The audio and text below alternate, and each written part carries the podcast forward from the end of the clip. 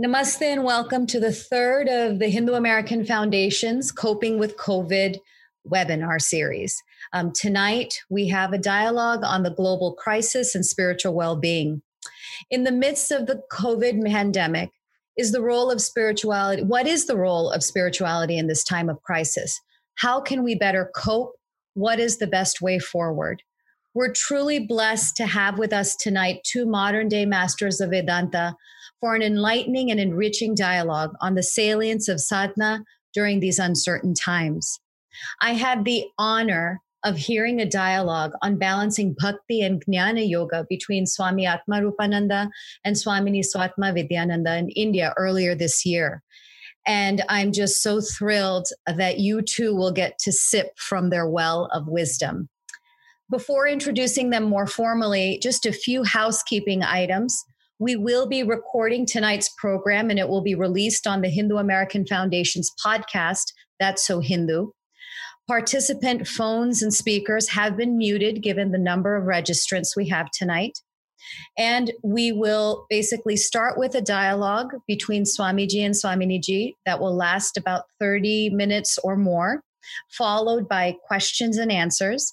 We will try to get to as many questions and answers as we can, but as is the quest for uh, self knowledge.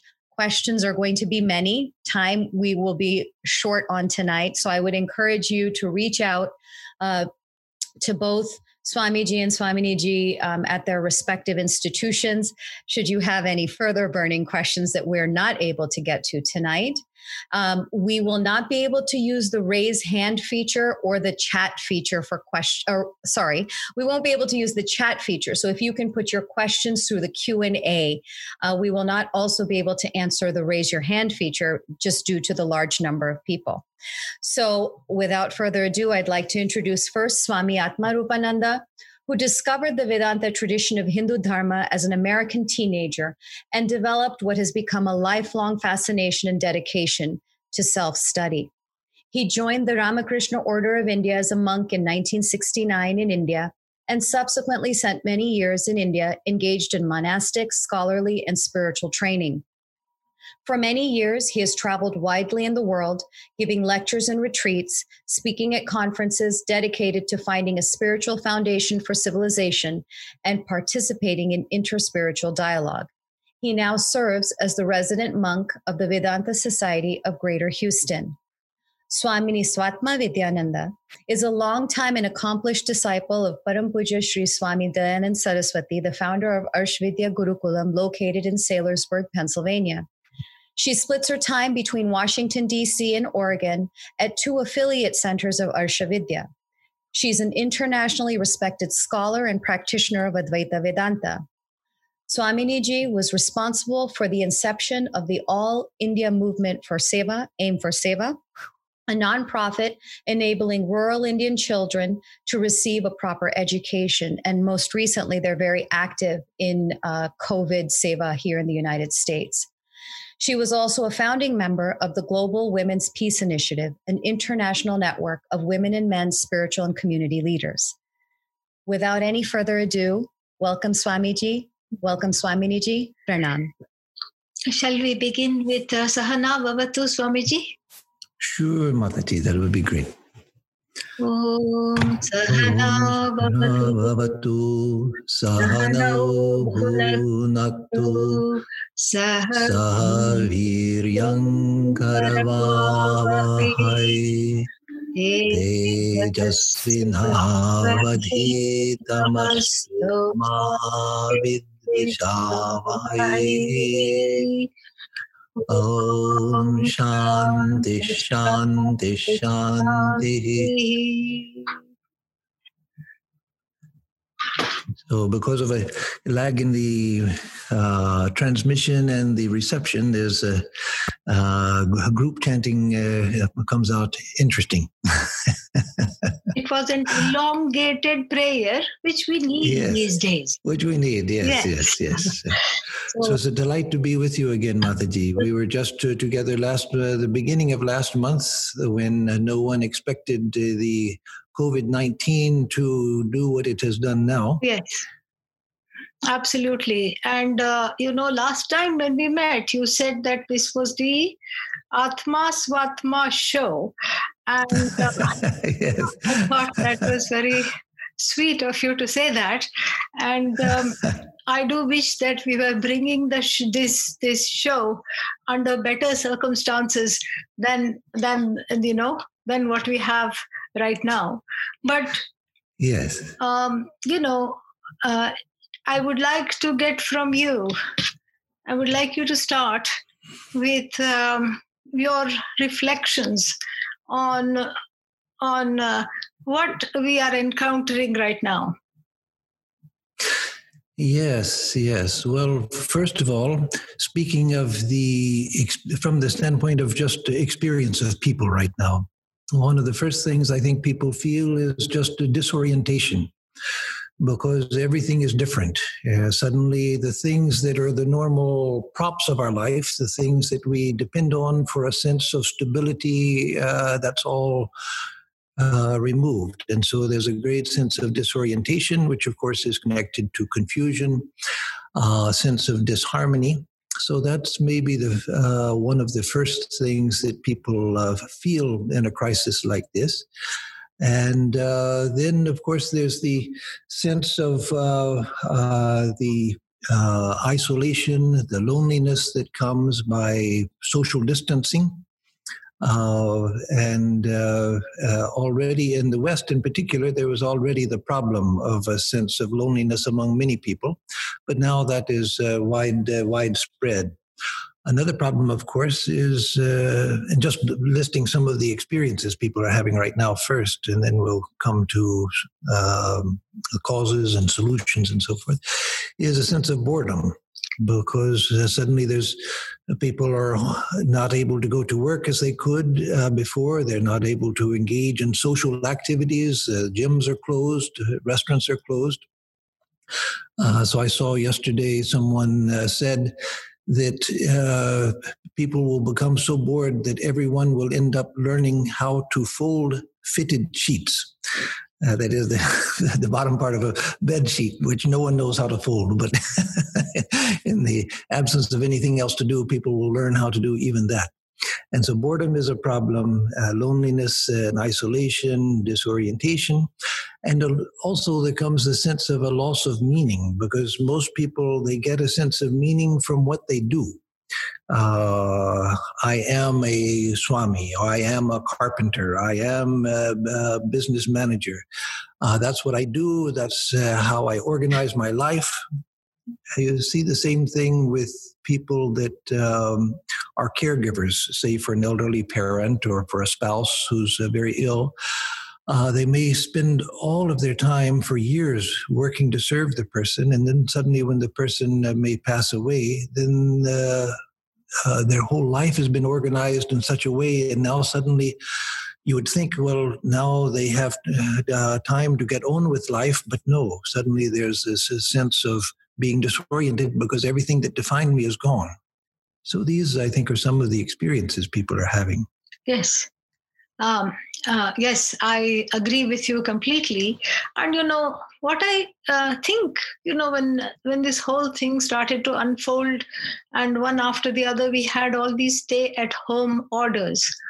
I started to think that it was like chaturmasya, a ritual followed by sannyasis where yes. in the ancient times, for four months of every year, Swamiji, as you well know, are acquainted with this, um, you know, the the the people, the swamis, would not move from their place. No travel, nothing, and everything would stop.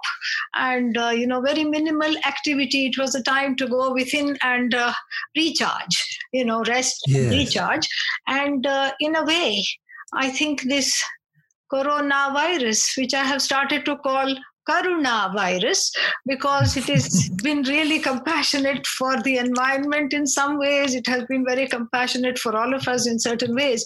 What it has done is it has uh, forced everyone into into a, a kind of a you know into into a sannyasa sannyasa means renunciation. So into a life of renunciation, where, as you beautifully pointed out, you cannot consume you know whatever you are used to consuming you you don't have the same props as you just said that one is used to. And also as you pointed out there is no um, sense like a kind of a sense of self definition that you could cling to. You know you cannot cling to this self definition because there is really you know you, you, if you're not going to work what what are you? You know maybe you don't even have a job yes. or whatever it is.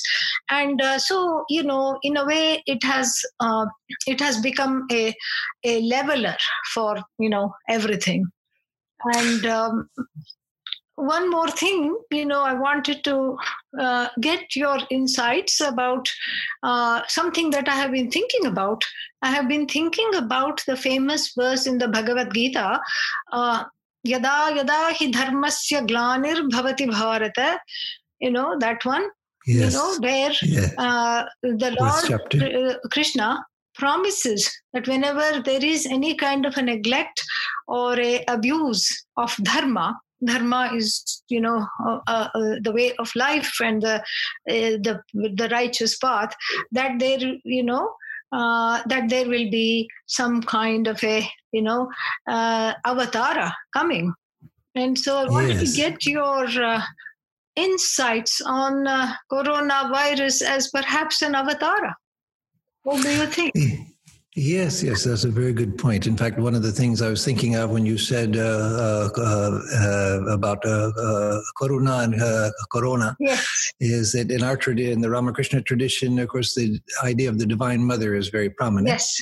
And uh, so we often speak of the Divine Mother as Karunamoyi, yes. uh, Karunamoyi Ma. Yes. And so in Belur Math, where I was recently, and I just got back from India uh, a couple of days ago, uh, we were uh, calling the coronavirus uh, Coronamoy Ma. Yeah. exactly. Uh, because it has made everyone uh, stop. It has made everyone become more reflective. That can be painful. I don't. Uh, I certainly won't deny the difficulties uh, that many, many people are facing, and yes. uh, the uh, some ex- extreme difficulties people are in. At the same time, uh, one of the things we have to learn in life is how to deal with life as it actually is. Not as we want it to be, not as we dream it could be, but how it actually is. And this is forcing people to stop, uh, to stop and to think and to become reflective. And also, as you were talking about the Chaturmasya, uh, I was thinking in the similar vein that um, uh, the old uh, tradition it's not just an old tradition. There are people who still do it, who follow the four uh, ashramas of life, the four stages of life. And so there's the, the, the vanaprastha stage of life where you go into retirement. Um, and so this is a trial run for uh, the vanaprastha stage of life. That is when suddenly we have to stop our normal activities and find a way to live uh, when our normal props are taken away. And uh, so, yes, the, the uh, yada yada hi dharmasya glanir bhavati bharata, etc. That uh, this also is can be seen. In fact, everything should be seen if we if we can bring ourselves to do it uh, as a divine gift. Yes. Uh, as something which everything in life comes to us as a gift if we know how to accept it. And yes. so this also is a gift. Yes. Um, please tell tell us how do you go about how how do you think one goes about uh, seeing this as a gift swamiji Yes, well, a little bit ago at the beginning of our conversation, I mentioned the problem with the loss of meaning because people have a sense of meaning uh, because of the things they have to do. I've got to do this, and it gives me a reason to get up in the morning, a reason to get out of bed in the morning, and suddenly all of that is taken away. And uh, but uh, in spiritual life, uh, what we try to do uh, is to find a larger meaning, which is not dependent on what I do, uh, what I have to do, my duties, and so forth. All of those come with uh, our uh, come under the sense of meaning. The sense of meaning, if we have a larger sense of meaning to life, what the purpose of life is, and so forth, then everything else that we do, family and uh, work and all of that, comes into uh, the uh, uh, is colored by that overriding sense of meaning. And so, one of the things that we need to do and we need to do it in ordinary times and right now where we suddenly see the absolute essential nature uh, of this is to uh, to have a view of life a view of life and a view of existence and a view of our own purpose uh, which includes life as it is that is which see which is able to accept life as it is.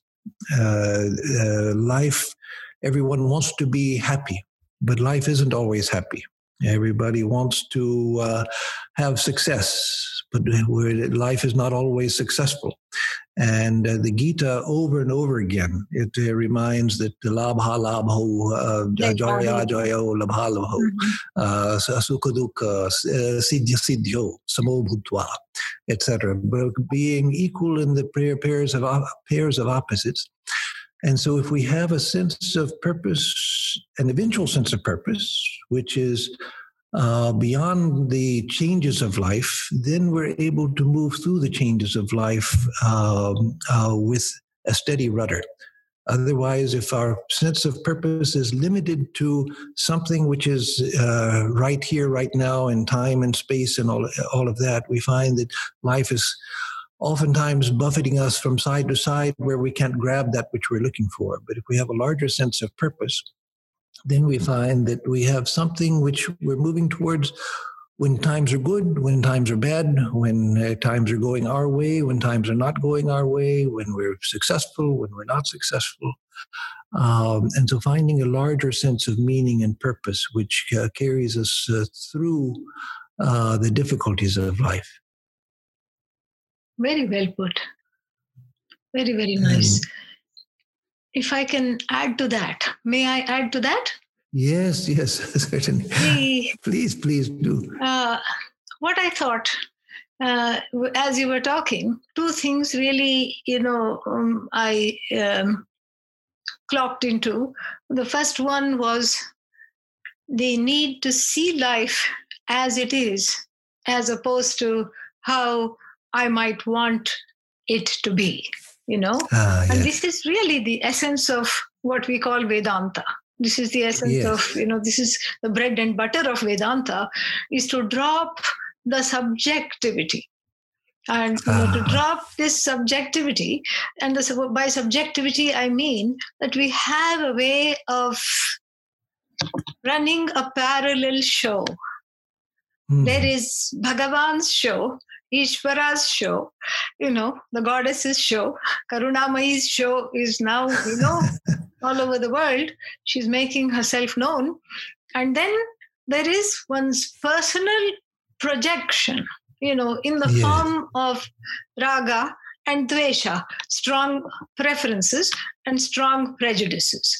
So with this, I color my own world and I try to live in that world and then I don't feel that there is anything wrong in this attempt to do this at all, except, you know, this little parallel show is, you know, is within the larger show and it keeps hitting against that because ah, yes. there is no, you know, my Shakti as an individual embodied in a body mind sense complex is, is governed by that Shakti of the of Bhagavan, which is uh, you know limitless which is you know so my shakti is inhibited by my mind by my body and then so you cannot fight with that show so therefore ah, yeah. the the scales from the vision the subjective scales from the vision have to have to just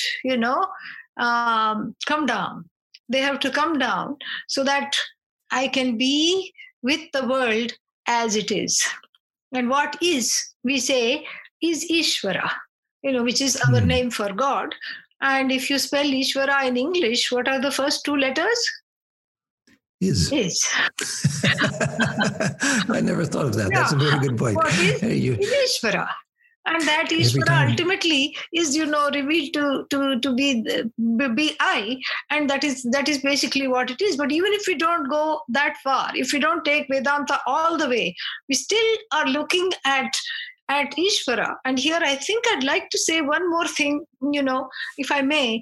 This, you know, uh, we have this sometimes a funny idea of Ishvara as some kind of a guy in the sky, you know, who is dispensing bad, you know, uh. karma or good karma, you know, rewards and punishment to people. But that's not the vision, that's not the Hindu vision, that's not the vision no. of this dharma at all.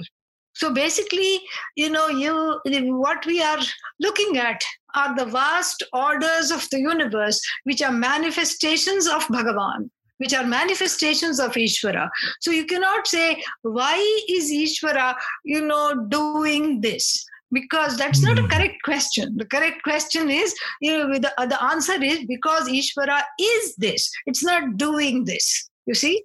so this is what I have to, you know, I have to see that uh, this this vast universe, you know, which which is confronting me, this vast universe which is confronting me, I have to make peace with it.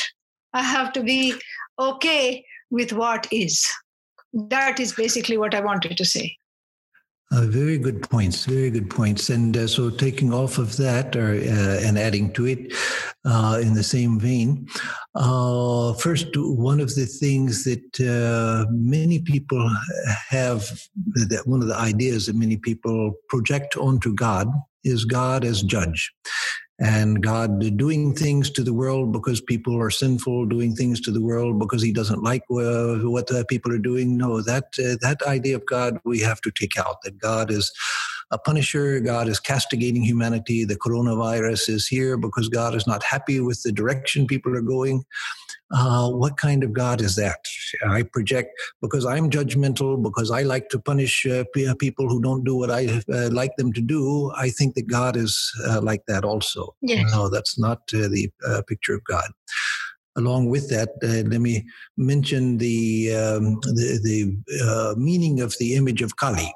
Yeah. Uh, many people seeing Kali think, oh, that's the castigating mother. Yeah. No, no. The idea of the symbolism of the image of Kali the uh, with her four hands, two giving uh, blessings and freedom from fear, and two, uh, two, holding the severed head and the sword, is not that uh, uh, she uh, is a punishing goddess. No, the idea is that she's the mother.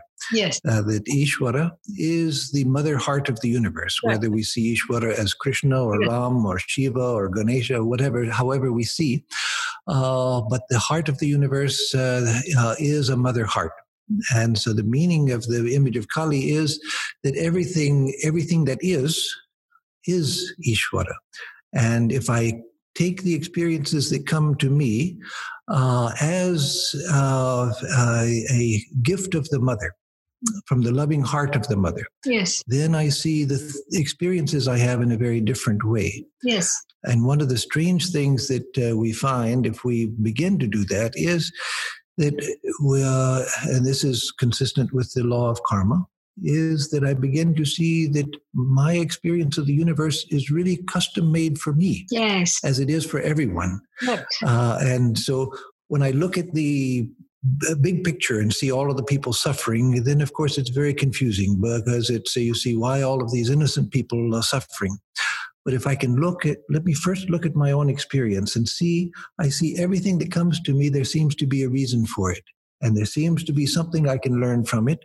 And all I need to do is to participate with what, what's happening. Yes. Uh, that is, uh, participation means just accepting what is and dealing with it. Yes. And in that, I find that everything is helping me forward. Right. And then I can extrapolate out and see that that's true of everyone. Uh, if we only take that. And so that Ishwara, I, every time I talk to you, Mataji, I learn uh, so many things, and I, will always remember that the Ishwara begins with is.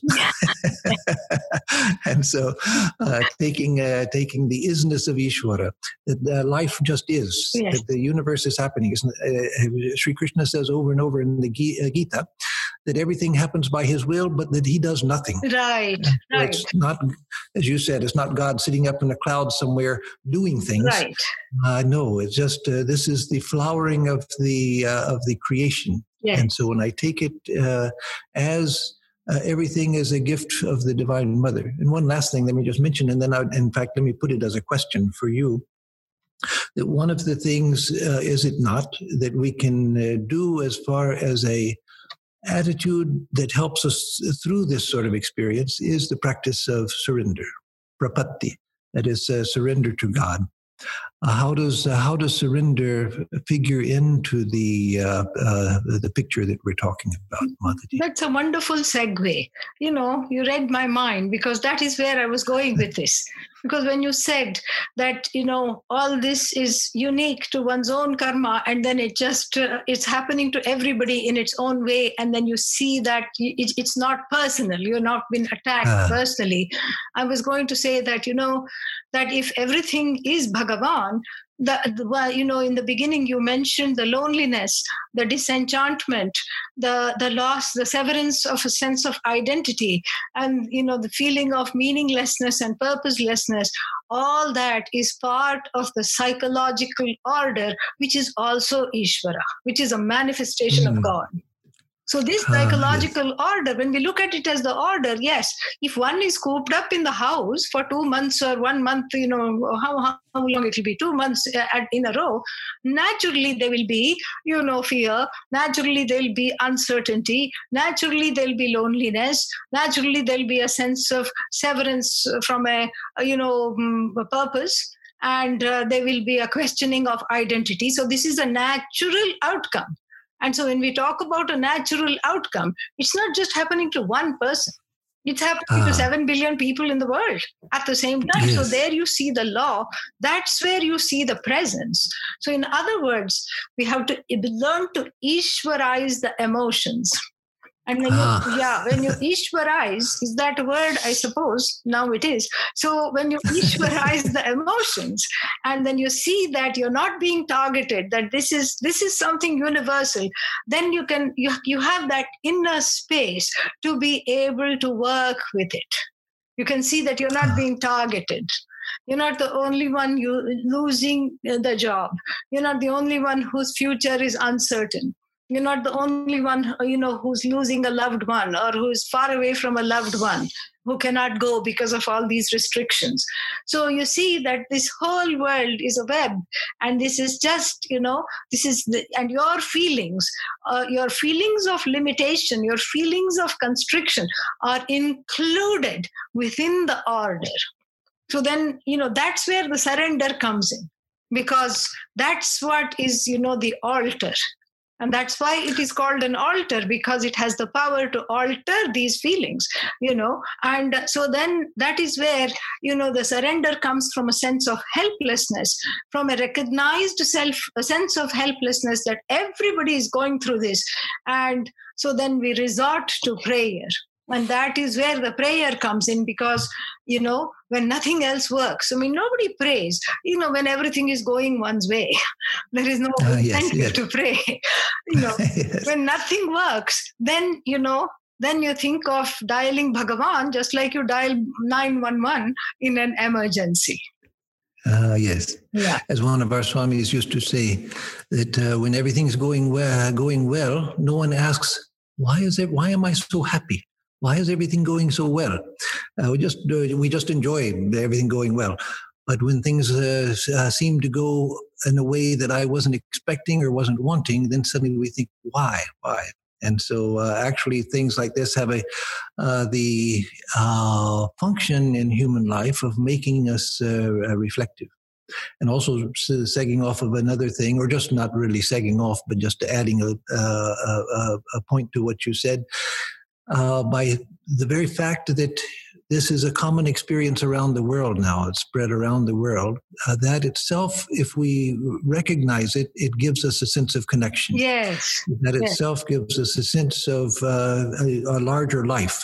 One of the problems in loneliness and isolation is that we feel cut off from the larger life of the world. But no, by sharing experience, by recognizing that we're all in this together, by even just apart. a thought. Yeah, taking a part. Yes, that we're uh, that uh, we're we're taking a part in cosmic life, in this grand yajna, this grand sacrifice, which uh, which life is. And so that also brings, and then uh, what you said, beautiful about uh, prayer and surrender. when we pray, what are we doing? We're connecting ourselves through prayer to the universal, that which connects all souls, the, the soul of all souls, the, the isness of the universe. Yes. Everything that has existence in the universe is, but that isness is uh, Ishvara. That's right. Because Ishvara is the one who is. Yes. And so by praying, I'm connecting to the very isness of the whole universe. But it's an isness which is made of, uh, which is conscious, which is uh, love, which is uh, wisdom. Uh, and so I'm connecting uh, not to a materialisness, but to an all-loving, conscious, uh, aware awareness which is isness. Very wonderfully put. Swamiji, shall we take this conversation towards the look uh, how we can perhaps look at some of these, uh, you know, uh, the effects of uh, this coronavirus, coronavirus as a as a gift what are some of the ways we can do that and uh, so shall we shall we go over there now yes, yes yeah would yes, you like yes. to say some things Sure. One of the things, uh, again, is that it makes us pause, it makes us stop, it makes us reflect, it uh, shakes up life. Uh, and without a shake up, most of us just follow the ruts that are in front of us or the ruts we've already dug for ourselves and we just stay in the same ruts. But this is causing people to uh, uh, rethink their lives. And that may be painful, but it's a blessed pain. It's a, it's a, it's a problem uh, which has great promise behind it.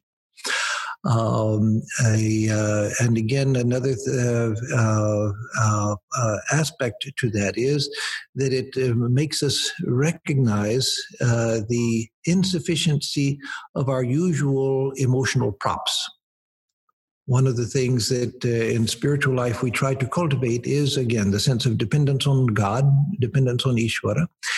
Uh, and why do we depend on Ishvara? Because we can always depend on Ishvara.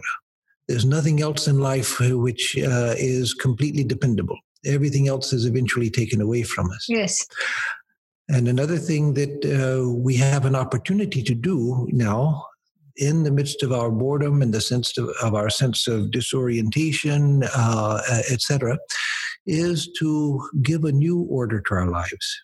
That is to find a way to reorganize our lives so that we put uh, our priorities in order oftentimes we just go through life and uh, step by step and just do whatever is in front of us to do and don't think much about it. But at times like this, uh, taking up or being forced to take a pause in life uh, makes us uh, uh, prioritize and see what's really important. And once we do that, then we see that let me give some order to my life. Let me introduce, if I don't already have it, let me introduce spiritual practice. If I do have it, let me give more importance to it. Uh, let me learn how to uh, spend some time reflective in prayer, meditation, or worship as my uh, uh, temperament uh, dictates uh, time for uh, sacred study, uh, time for service to others. And again, through service, we learn to connect. Service is something that gives us a connection to the larger life of the universe and makes us feel connected to something larger.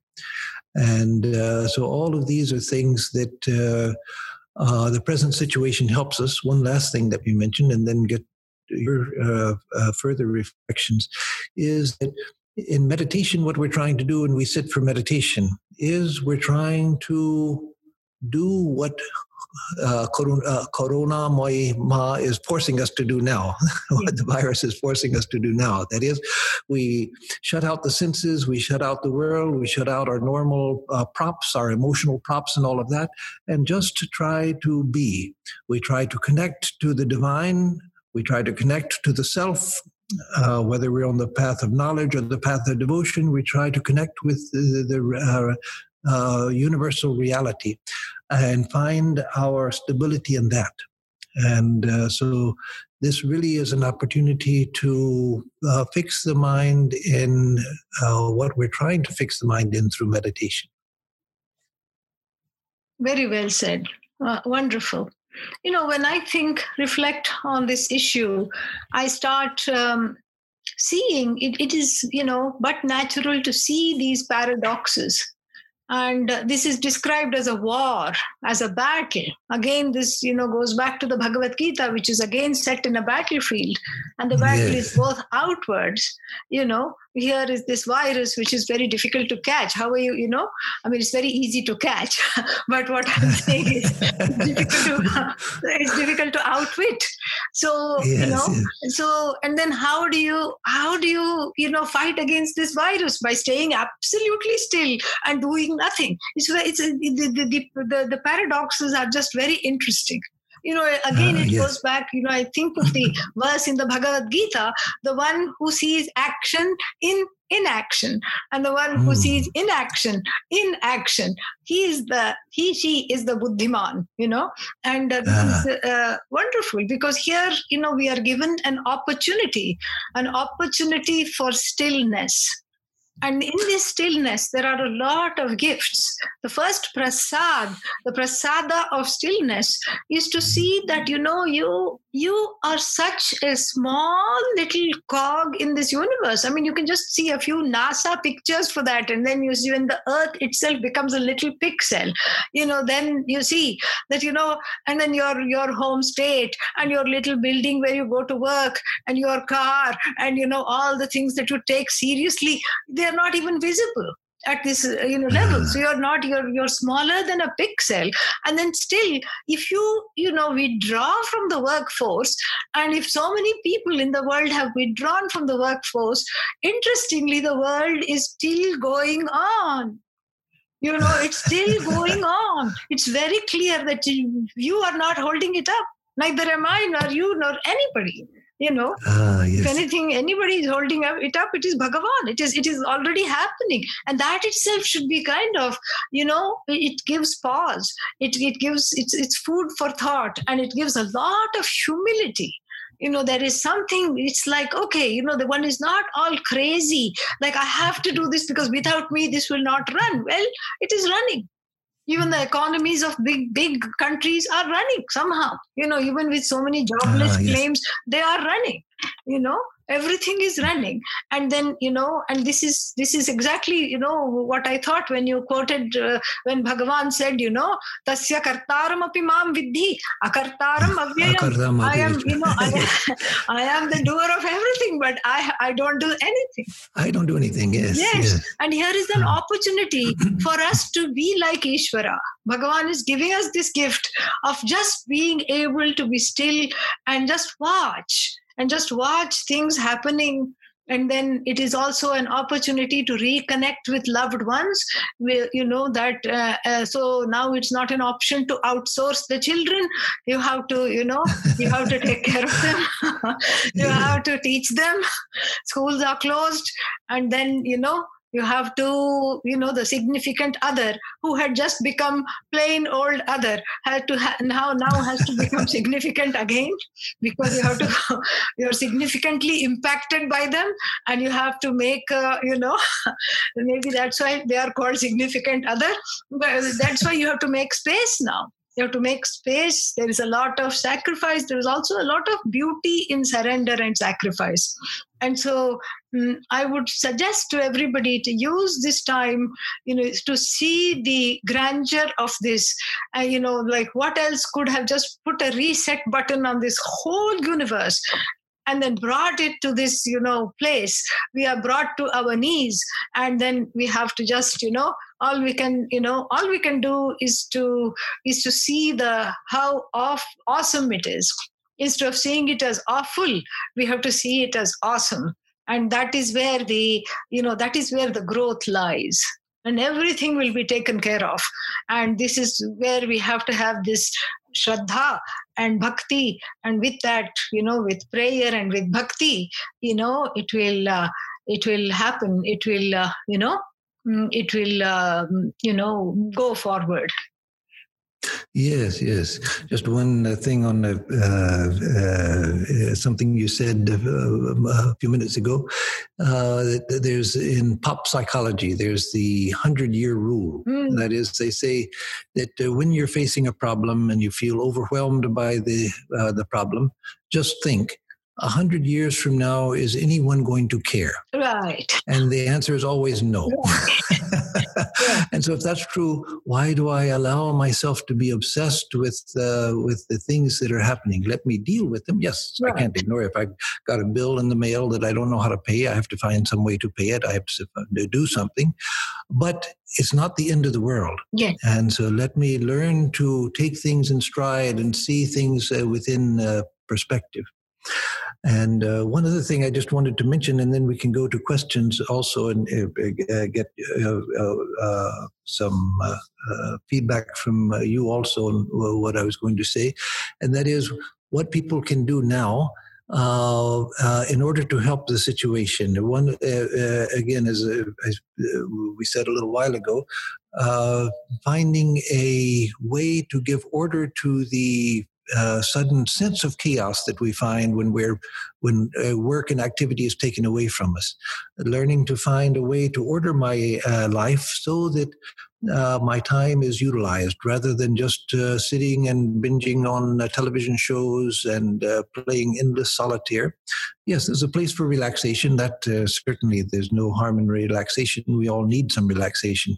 But if we're just engaging in things just because we're bored out of our minds and we are doing it to avoid life and avoid ourselves, then that's a problem. And so if we if we can uh, organize our lives so that we uh, we spend some time in study, spend some time in devotional reading, some time in worship, some time in prayer, sometimes in meditation, sometimes in service, and also uh, some time in physical work that was something that in the Christian monastic life they uh, discovered long ago that it kept the mind healthy to do something physical.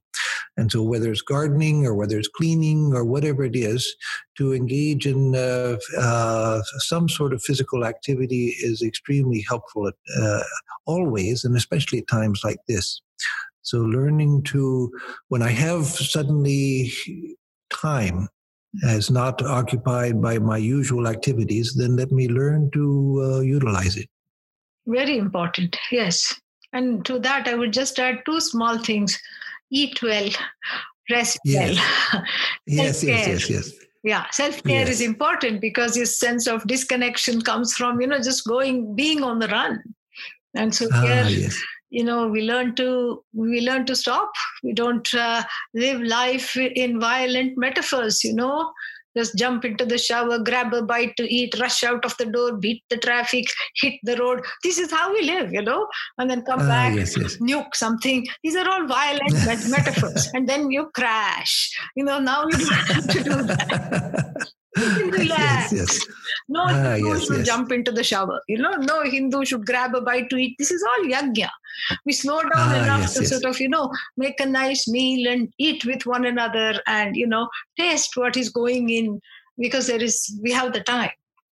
So ah, mindful consumption and, uh, you know, and a kind of an engaged uh, uh, life and a uh, lot of, uh, what's that, you know, togetherness and joy. There is joy in all this. Yes, yes, yes. Very well said.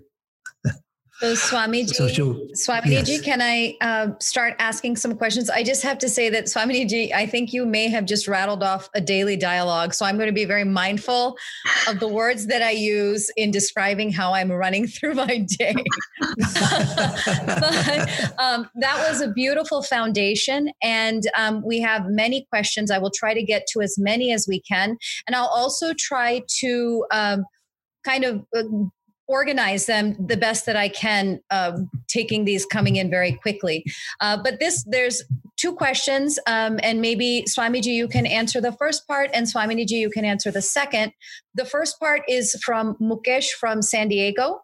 Swamiji, he mm-hmm. says, uh, hello and pranam. And he says, loss of life, leaving your loved ones at the hospital and never seeing them again, even during the funeral, is a very painful experience um, as is not being able to perform our Hindu rituals of last rites. Um, what can one do to cope with this pain? And then this is a second question that then maybe Swaminiji can answer is that it's also related to loss of life. But how can we begin to understand the loss of many family members at the same time um, in one family due to coronavirus? Is that karma? So Swamiji and then Swaminiji. Yes, Namaste, Mukesh. Uh, uh, that is, as I as I uh, as I said at the beginning of this uh, dialogue, uh, we should never minimize the real difficulties that many people are facing. Uh, yes, we can learn to take everything as a gift.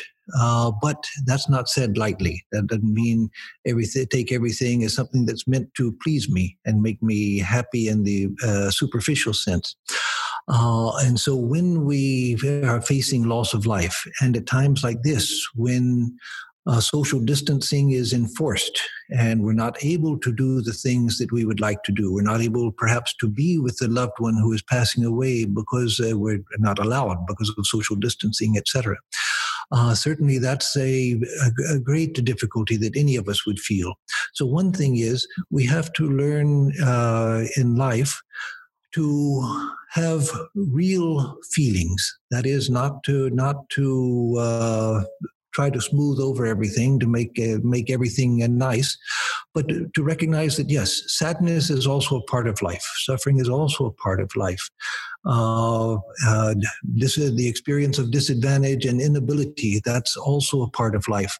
And so that doesn't mean in the midst of inability or suffering or seeing someone pass away that you love that you're supposed to be happy. No, that's not the meaning at all. Even a great soul like Sri Ramakrishna, when his nephew Akshay passed away, at first he clapped and danced because he saw that Akshay's soul uh, was uh, uh, uh, liberated from the body. But then for two days after that, he wept because he wouldn't see his nephew anymore. And so uh, when we're facing a situation like that, the death of uh, loved ones, and we can't be there with them, we can't perform the shraddha or other uh, uh last rites that we want to perform uh, for them, uh, then we can always pray for them. Mm. So, first, hold them in love and speak to them. If you're not with them, you're at a distance. if they're still alive, then speak to them from a distance, meaning you know that they can't hear you. You may be miles away, but still you can speak to them, and the intent of your feeling and your thought will uh, will reach them. After they pass away, still speak to them. And the Hindu tradition is believed that for some days after a person passes away, they st- and it's a matter of experience also for some people. Uh, people are still in touch with their loves, loved ones in a certain in a special way before they continue their journey. And so speak to them, tell them what you wanted to tell them but couldn't because you were isolated from them. Pray for them even not that we have to back up every spiritual teaching by modern statistical studies, but even at Harvard, they've done statistical studies to show that prayer for a person who doesn't even know they're being prayed for actually statistically helps the person. And so um, pray for them, talk to them, tell them what you always wanted to tell them, especially after the person has died for some uh, days. Uh, they are receptive and aware of the ones that they loved mm. and uh, get the messages uh, consciously that you give to them. And so, again, we have to accept life as it comes to us. We have to accept the circumstances, but we're not left without uh, recourse. Thank you, Swamiji. I will keep the answers very brief so that we can get to the maximum number of questions.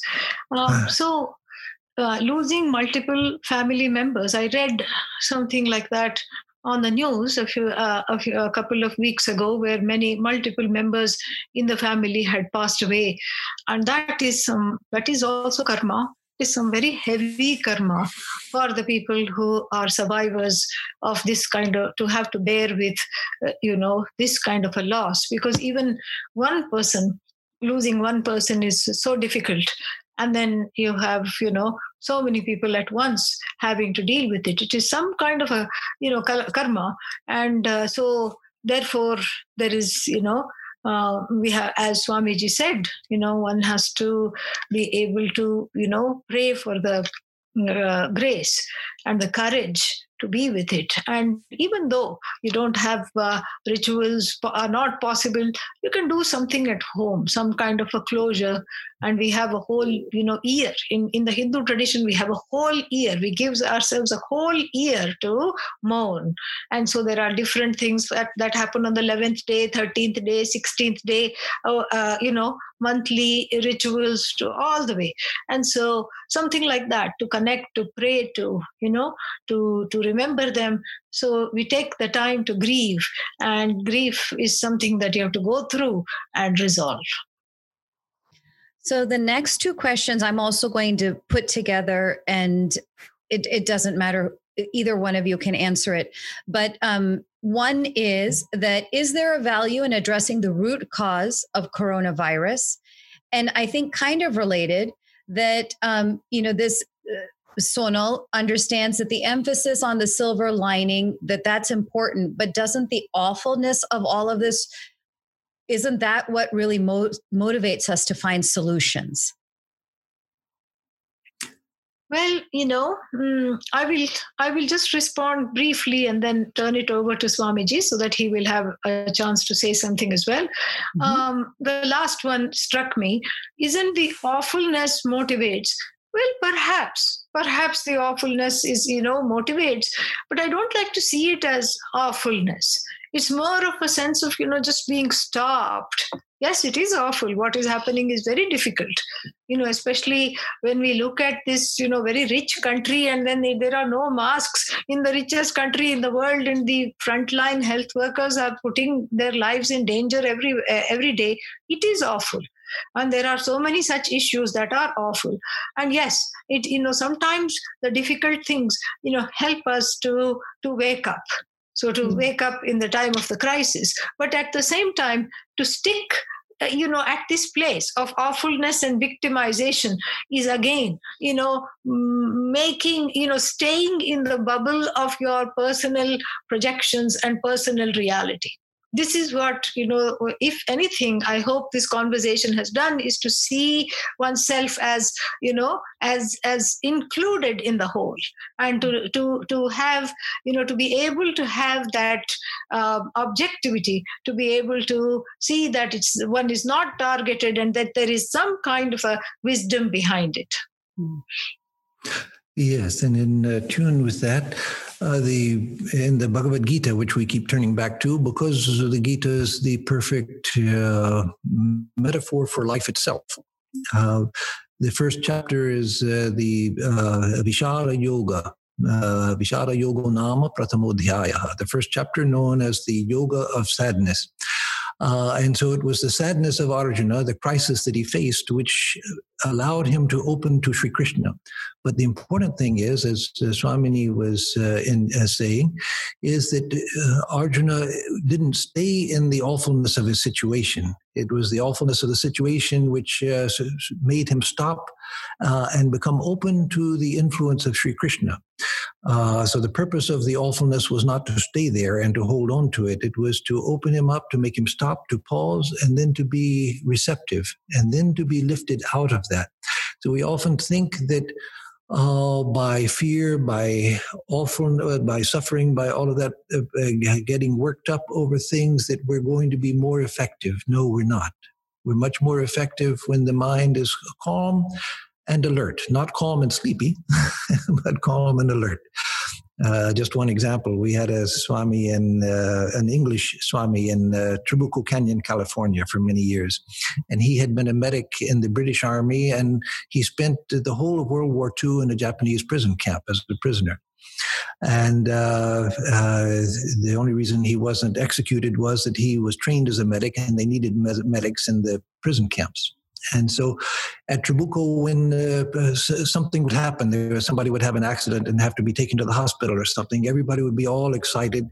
Uh, but this one, we would just come, see the situation, and just handle it appropriately. No excitement, uh, no drama, just but he was the one who was effective, not the ones who got all upset. And so the awfulness, yes, it may motivate us to seek a cure for the from the disease, but it's not the person who's suffering from the awfulness who does that. It's the person who sees the tragedy and says, let me find something that will help others. Okay. Uh, thank you, Swamiji. Um, here's another question How can we learn to find joy in this imposed Vanprasthashram uh, way of life when we're used to a highly materialistic life in the West? Well, uh, would you like me to go first, uh, or would uh... you know what? How about we do this, Swamiji? You can take this one, and I'll give the next yeah. question to Swamiji. Okay, that way so, we can take questions. Yeah, that way it can be a little more efficient. Uh, yes.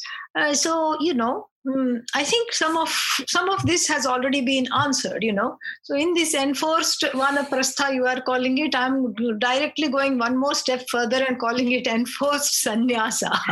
you know, see the humor in it. See the paradox and see the humor. And actually as you see the humor and you know one one can see very clearly how little one needs to get get on in in the life you know and how little one needs. And if if the, something is not available then there is you know the, the mind is very creative and then it uh, it makes do. And this is how the grandmothers and the great grandmothers in the tradition you know they would think of cooking something and then something is not available the shop is closed. And you know in those days they did not have you know all this instantly you can get things you know a drone would drop it off on your front lawn. All this was not there. And so they would manage. And and some some very creative dishes came as a result of this. So from this you know kitchen example we can see this is a very tangible material example. You know it is not some kind of a big you know some kind of a some kind of an engineer uh, uh, engineering thing. It is a very you know um, practical, pragmatic example. And so, see how you can be creative. See how you can, you know, fulfill your needs, and uh, and then you know, it's okay to grieve whatever you are missing. It's all right, but in that, but you know, it's uh, it's okay to grieve and then move past it. Mm-hmm. because again the mind is usually addicted to certain things because of you know habit and it's all this is a lovely time to uh, you know uh, flip the habits and to and then if you uh, if one is mindful one can see that how did this habit come come?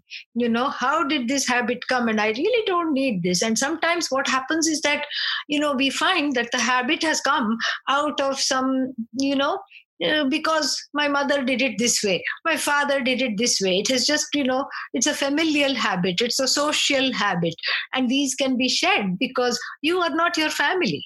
You know you are connected to your family but you're your own person. And so take the time to discover that and that's the best gift. Okay. Good good advice there.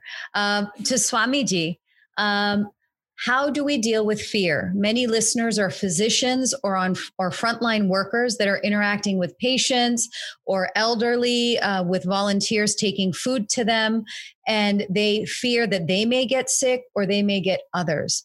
So there, and then there's a constant news cycle. So, what sadhana or what practices can we do to deal with fear? Yes, that's a very good question and a very difficult question because fear is something which is one of the hardest emotions to uh, uh, to deal with. Uh, uh, and so, in a situation like this, say, take the example that the questioner used of uh, medical workers who uh, have to work with the sick and they're afraid themselves, and perhaps they don't have, as many don't have now, they don't have the proper protective uh, equipment. Uh, and so, uh, this is there's no easy way out of this. The only way out of it is a real way, and that real way is the spiritual way, and that is difficult. Uh, but it is possible, and that is to first of all to learn just to uh, pay attention to that which I have to do. That I'm a medical person, there's a person suffering, and so I will do the best I can for this person, in spite of the fact that I don't, I can't protect myself the way that I know I should. Uh, of course, if I can protect myself better, then do that. But uh, we're assuming that you can't, because many can't right now. Uh, then to uh, recognize that this person needs my help. I'm going to help them, and I have to leave the rest to God. Mm. Uh, if God wants me to come out of this, or if it's my time to go, I have to be all right with both. Now, that's a hard statement. That's not a statement I make easily uh, to say that uh, if my time has come, uh, I'm going to catch the, maybe I will catch the disease and I will die. Yes, that's a possibility. And that's not an easy possibility. So I don't say it lightly. But that's one of the benefits, and again, not happy benefits, but one of the deep benefits that uh, a situation like this has is that it makes us confront questions like this. Mm.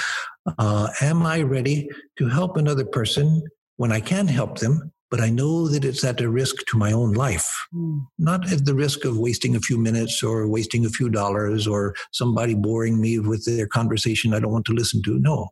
Am I ready to uh, help them and maybe at the cost of my own life. If I can do that, as Swami Vivekananda used to say, that if you can really do that, then you'll be free. Hmm. You'll be spiritually free because you've overcome the greatest fear of all, the fear of death. And so again, that's a big thing. I'm not t- not taking it lightly at all, uh, not passing it off as uh, just a, a platitude or something. It's a real problem. But if we can do that, and if we're called to do that, and we can do it, then we find that we have overcome the greatest fear in life. Okay, we'll we'll take one more question, and this is from Lori G. Um, I'm in my 60s and I'm finding it easier to navigate this pandemic season, even though it's my first. I'm finding it very easy to stay in the present as the future is totally uncertain. My youngest daughter, however, who's in her 20s, is having the hardest time with reconciling this new reality. She's really angry things are shut down because she's worried about making money to pay rent, etc. What do you think about the differences across generations? Swaminiji? Oh, it is for me? Okay. Yes.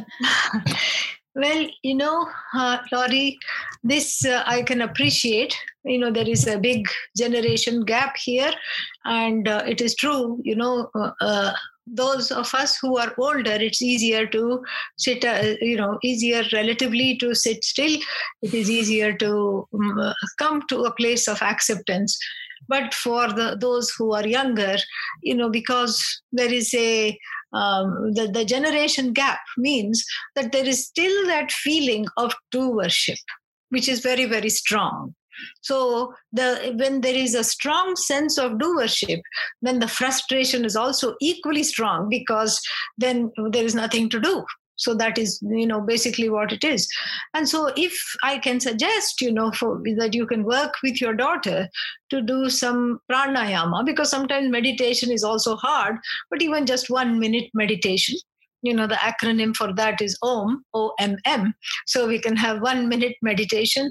We can have some simple pranayama you know where you alternate nostril breathing some kind of a mindful breathing. And so all that has effects you know when you just watch the mind for even a minute and when you just say the say a mantra simple one om namah shivaya whatever it is. And when you breathe consciously it has an effect over the mind and how how it you know uh, you know helps. And so you know all over the youtube and other places there are so many videos about pranayama and everything. So but then if you direct her to the videos she may not be ready to start on her own because that is not something that will attract immediately.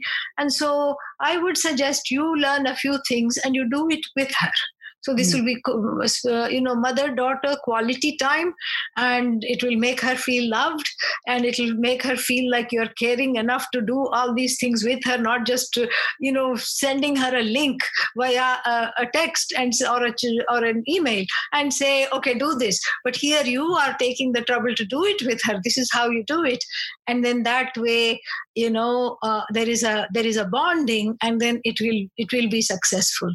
I will also pray for her. Thank you, Swaminiji.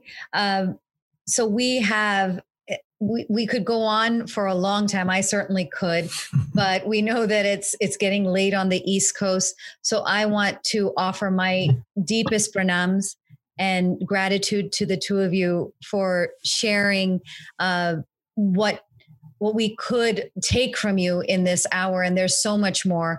I would encourage everyone who's listening that you can visit uh, the uh, Vedanta Society of Greater Houston's website to um, hear and read more from Swamiji. And you can also uh, look for Arsha Vidya in Eugene, Oregon, and um, read and listen to more from Swamiji. As, as you heard, um, there's a lot to learn and there's great comfort in knowing that our ancient tradition still has such great relevance in our lives today. And especially uh, when this pandemic is affecting each and every one of us in, in very similar ways. So I thank you again I want to remind all the listeners out there to not miss out on next week's double header. Uh, we have Dr. Akil Palanisamy, uh, who will be talking about building immunity with Ayurveda and integrative message, uh, medicine. That is Monday, April 13th at 9 p.m. Eastern for one hour. And then on Thursday, we have an Ayurvedic cooking demonstration uh, with Divya Alter of Divya's Kitchen in New York City. And that is Thursday, April 16th at 8 p.m. Uh, the Hindu American Foundation is here uh, for you. We are still working hard. So please do consider supporting our work so that we can continue to bring you quality programming that's relevant. And to all of you, namaste, stay healthy, stay safe, be well. Namaste. Namaste. Namaste. Thank you. Om Tat Thank you. Om, Om Tat